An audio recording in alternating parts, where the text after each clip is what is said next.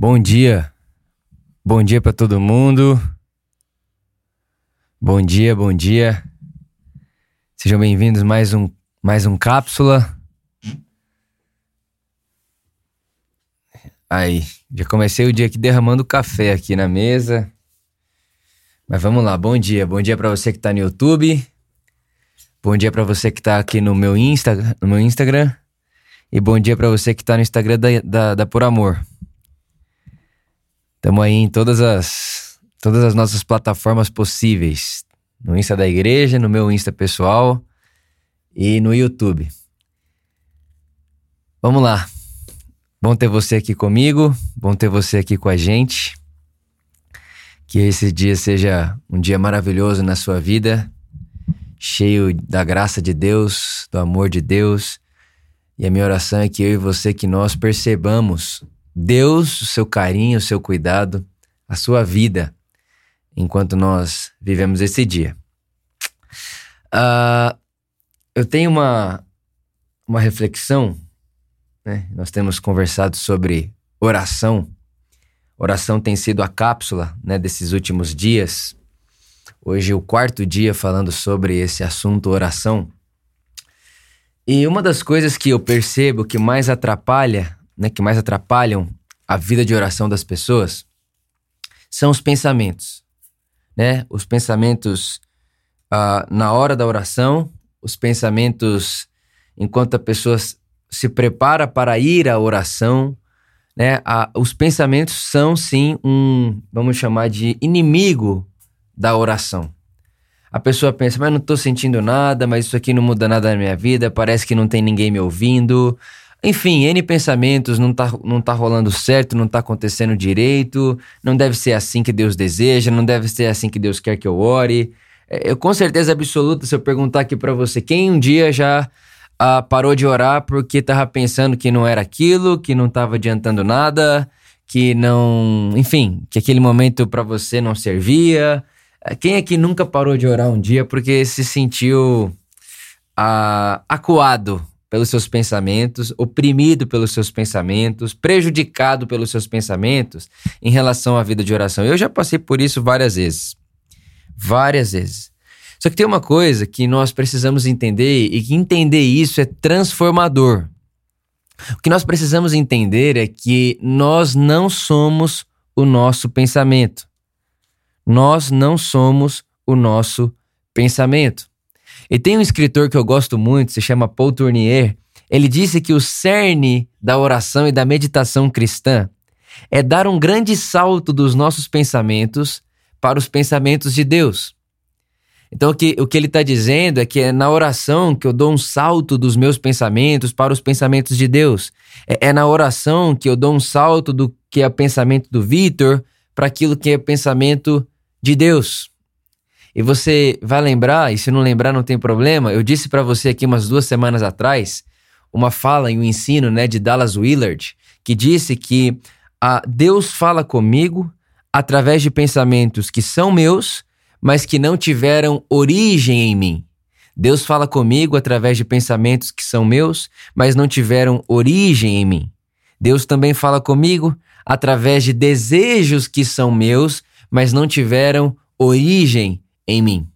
E o que o Tournier está dizendo para a gente é que a oração é esse lugar onde nós damos um salto do nosso pensamento para o pensamento de Deus. E no pensamento de Deus mora a nossa identidade.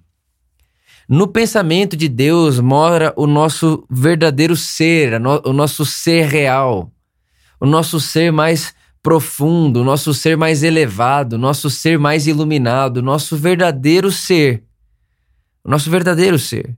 Porque uma das coisas que as pessoas fazem muito hoje é se identificar com seus pensamentos, mas você não pode ser os pensamentos uma vez que seus pensamentos vêm e vão. Você não pode ser aquilo que você. Uh, aquilo que vem e vai. Você, você não pode ser uma coisa que passa. Você está para além de tudo isso. Você está muito acima de tudo isso, muito mais elevado que tudo isso. Sua consciência é muito maior do que seus pensamentos. A sua consciência é muito maior do que os seus pensamentos. E isso é muito interessante, isso é transformador, por quê? Porque o dia que eu entendo que eu não sou os meus pensamentos, os meus pensamentos param de me controlar.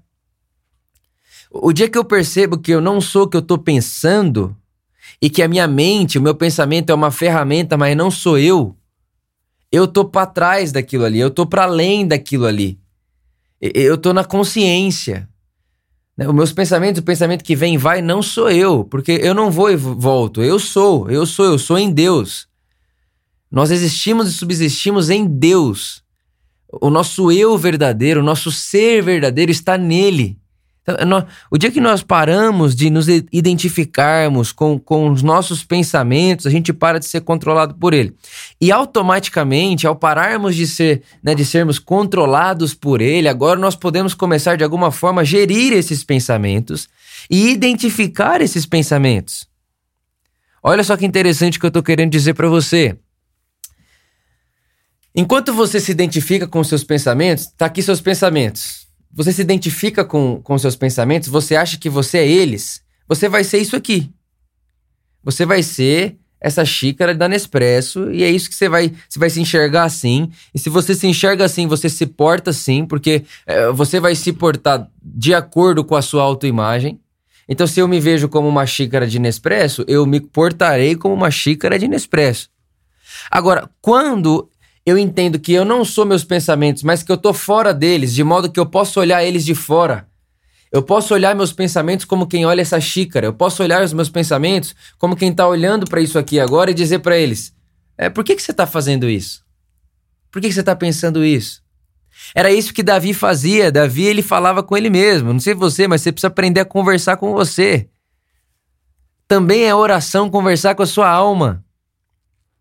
É uma coisa que eu faço é, rotineiramente. Eu olho para mim e falo: pensamento, alma, mente. Por que, que você está pensando isso? Por que, que você está agitada dentro de mim? E é muito interessante que quando você dá um passo para trás e você começa a ver seu pensamento de fora, você começa até a dar risada dele às vezes, porque você vai, pensar, você vai perceber às vezes quanto o nosso pensamento é menino, é imaturo, sabe? É, é um falso eu. É um falso eu, não sou eu. Eu tô para além dele. E quando eu começo a enxergar ele de fora, eu saio da neura de achar que ele me define. Eu saio da neura de achar que meu pensamento sou eu e que eu sou o meu pensamento. Aquilo para de me controlar. Então, por exemplo, uh, vamos, vamos, vamos imaginar uma situação, tá? É, todo mundo já deu aquela aquela batida com o dedão na quina da mesa, certo? Imagina, né? Aquela, essa essa é, uma, é uma experiência, assim, terrível. Essa, essa é uma experiência ah, que ninguém quer passar duas vezes. É a, coisa, é a pior coisa do mundo. Você tá tranquilo, você nem imagina. De repente, você chuta a quina da mesa e aquilo te gera uma dor que te dá uma raiva, sobe um negócio no coração. Aí você quer xingar, você quer... Você quer, enfim, você quer te extravasar. Aí tem gente que dá um chute na mesa. E quando dá o um chute na mesa, aquela pessoa fica com tanta raiva que ela dá um murro na mesa, de raiva. E o que ela não percebe é que ela ficou com raiva porque ela machucou o dedão. Mas por ter machucado o dedão e ficado com raiva, a raiva dela fez ela machucar a mão. Aí, ou seja, a raiva dela e esse sentimento dela multiplicou a dor.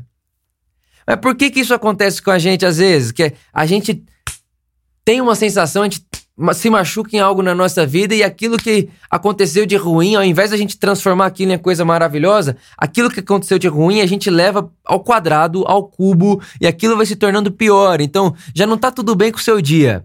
Já aconteceu uma catástrofe, já aconteceu algo terrível. Em vez de você pegar aquilo e analisar de fora, você se identifica com aquilo, você se identifica com seus sentimentos, com seus pensamentos. Aí você acha que a vida só acontece isso com você, você acha que só você chuta a, a, a, a, mesa, a quina da mesa, você acha que só você passa por momentos difíceis. Aí você se identifica com esses sentimentos, com esses pensamentos, de modo que você vai se a, a, você vai se tornando aquilo, você vai, você vai se tornando catastrófico, você vai, você vai se tornando raivoso. E aí, ao invés de você machucar o dedo e, e, e, machucar o dedo porque a vida acontece para todo mundo e conseguir analisar aquilo ali de fora, não. Você machuca o dedo, machuca a mão, machuca a pessoa que está do seu lado. Por quê? Porque está se identificando com o sentimento e o pensamento, mas você não é o seu sentimento e você não é o seu pensamento. E a oração é esse lugar onde eu me desloco dessa identificação que fiz com os meus pensamentos e me coloco a pensar nos pensamentos de Deus. E, so, e nos pensamentos de Deus está o nosso eu verdadeiro, quem que eu de fato sou, o que que eu sou de verdade. O que que eu sou? Quem eu sou? Quem eu sou? E eu tenho uma pergunta para fazer para você que eu me fiz essa semana. Eu fiz essa pergunta para mim essa semana. Disse assim para mim em uma das minhas manhãs eu disse, Vitor, se você parar de fazer tudo que você faz, se você não puder mais fazer nada, você não pode mais uh, amar a Luísa, você não pode mais treinar, você não pode mais pastorear, você não pode mais escrever. Se você não pudesse fazer mais nada do que você gosta, nada, você ia ser uma pessoa que não faz nada. Nada. Perguntando para mim, Vitor, se você não pudesse ser fazer, perdão, se você não pudesse fazer mais nada, você ainda sentiria que tem o mesmo valor? Ou, ou, ou Vitor, você calcula o seu valor de acordo com aquilo que você faz? Vitor, a sua autoimagem, ela, ela é bem definida de modo que se você parar de fazer tudo que você faz, você vai continuar entendendo quem você é? Ou será que, Vitor, a sua, a sua autoimagem, ela tem muito a ver com aquilo que você faz e pouco a ver com aquilo que você é? Porque aquilo que você é é imutável, porque é em Deus, está em Deus. Vive em Deus, é a imagem de Deus, ou seja, é imutável, independente do que se faça. Eu fiz essa pergunta para mim, eu quero fazer essa pergunta para você. Se você não pudesse fazer mais nada, nem para as pessoas que você ama, nem para Deus, mais nada. Pensa que você não pode fazer mais nada. Pergunto, a sua autoimagem te definiria com o mesmo valor que você se define hoje? Com o mesmo senso de ser e identitário que você se identifica hoje? E é claro que essa pergunta mexe com a gente, é claro que essa pergunta não é tão óbvia assim, mas é uma boa reflexão. Enquanto eu pensava nisso, me veio a cena de Marta e Maria. Muito provavelmente você já escutou essa história. Marta e Maria, né? A Bíblia diz que Jesus vai jantar na casa de Lázaro e aí Marta e Maria são duas irmãs, né? E aí Marta tá lá cozinhando, fazendo as coisas, arrumando a casa e tal, preparando o almoço, preparando o lanche para Jesus e Maria tá sentada nos pés de Jesus.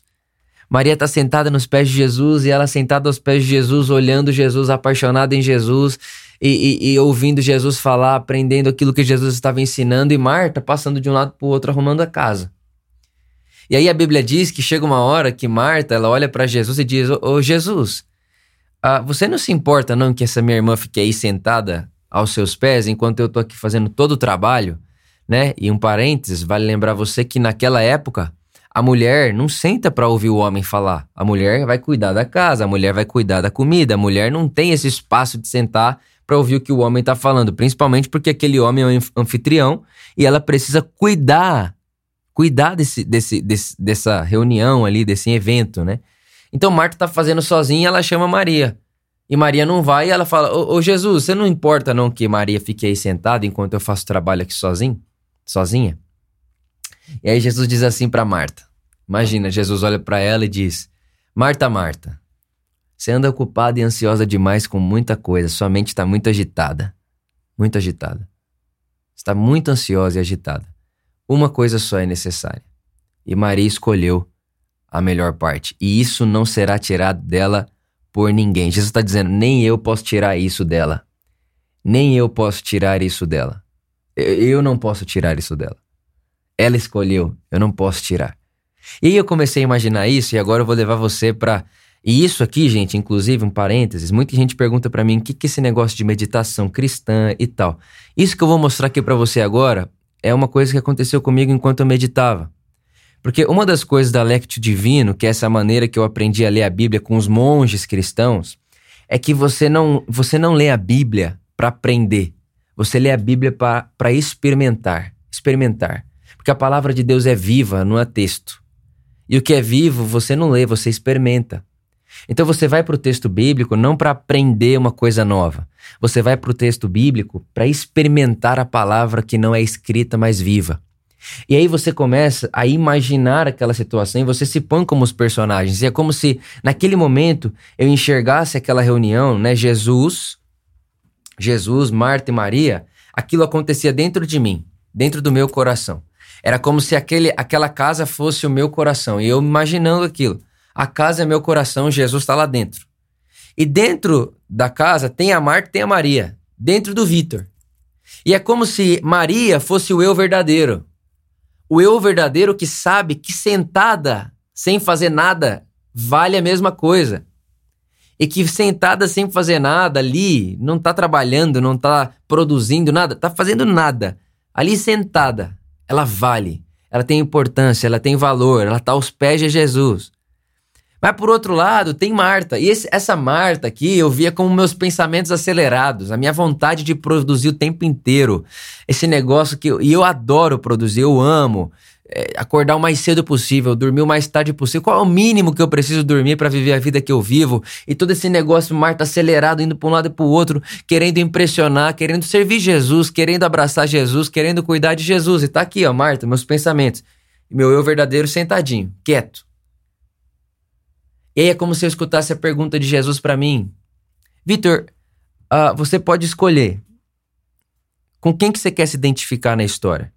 Você quer se identificar com Marta, que só tem valor por meio daquilo que faz, que só tem valor por meio. Ela, ela se enxerga valorosa porque ela faz uma boa janta. É, ela se enxerga bem, ela tem uma autoimagem bem definida porque ela faz uma boa obra, ela faz uma boa produção acontecer. Ou você quer se identificar com Maria, que enquanto está sentado sem fazer nada, conhece, conhece, conhece, reconhece, sabe da sua identidade, do seu ser. De modo que fazendo ou não fazendo, a sua identidade está bem definida, a sua autoimagem está bem definida. E é muito interessante você saber disso, que ser Maria, né, e se identificar com Maria nessa, nessa leitura que estamos fazendo, não é ficar em casa sentado sem fazer nada. Porque a graça de Deus, ela não é um lençol para minha preguiça. A graça de Deus não é um lençol para minha improdutividade. A graça de Deus é uma injeção para uma coragem de viver, para uma coragem existencial. Então, sermos como Maria é uma posição do coração e não uma disposição de corpo.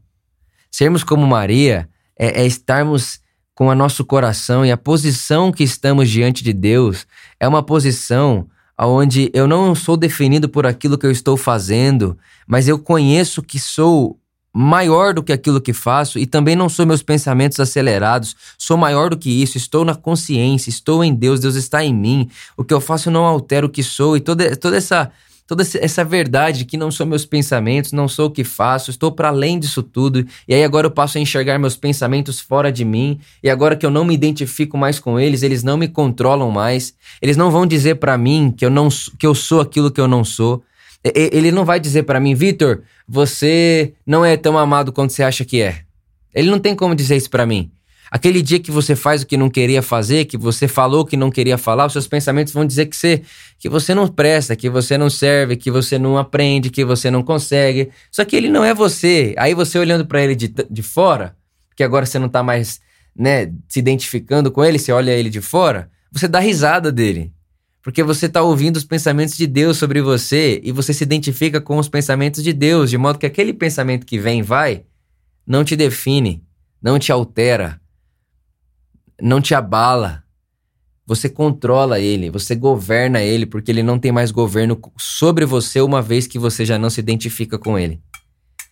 Então, qual que é o ponto? O ponto é simples. A oração é um lugar onde eu dou um grande salto dos meus pensamentos para os pensamentos de Deus.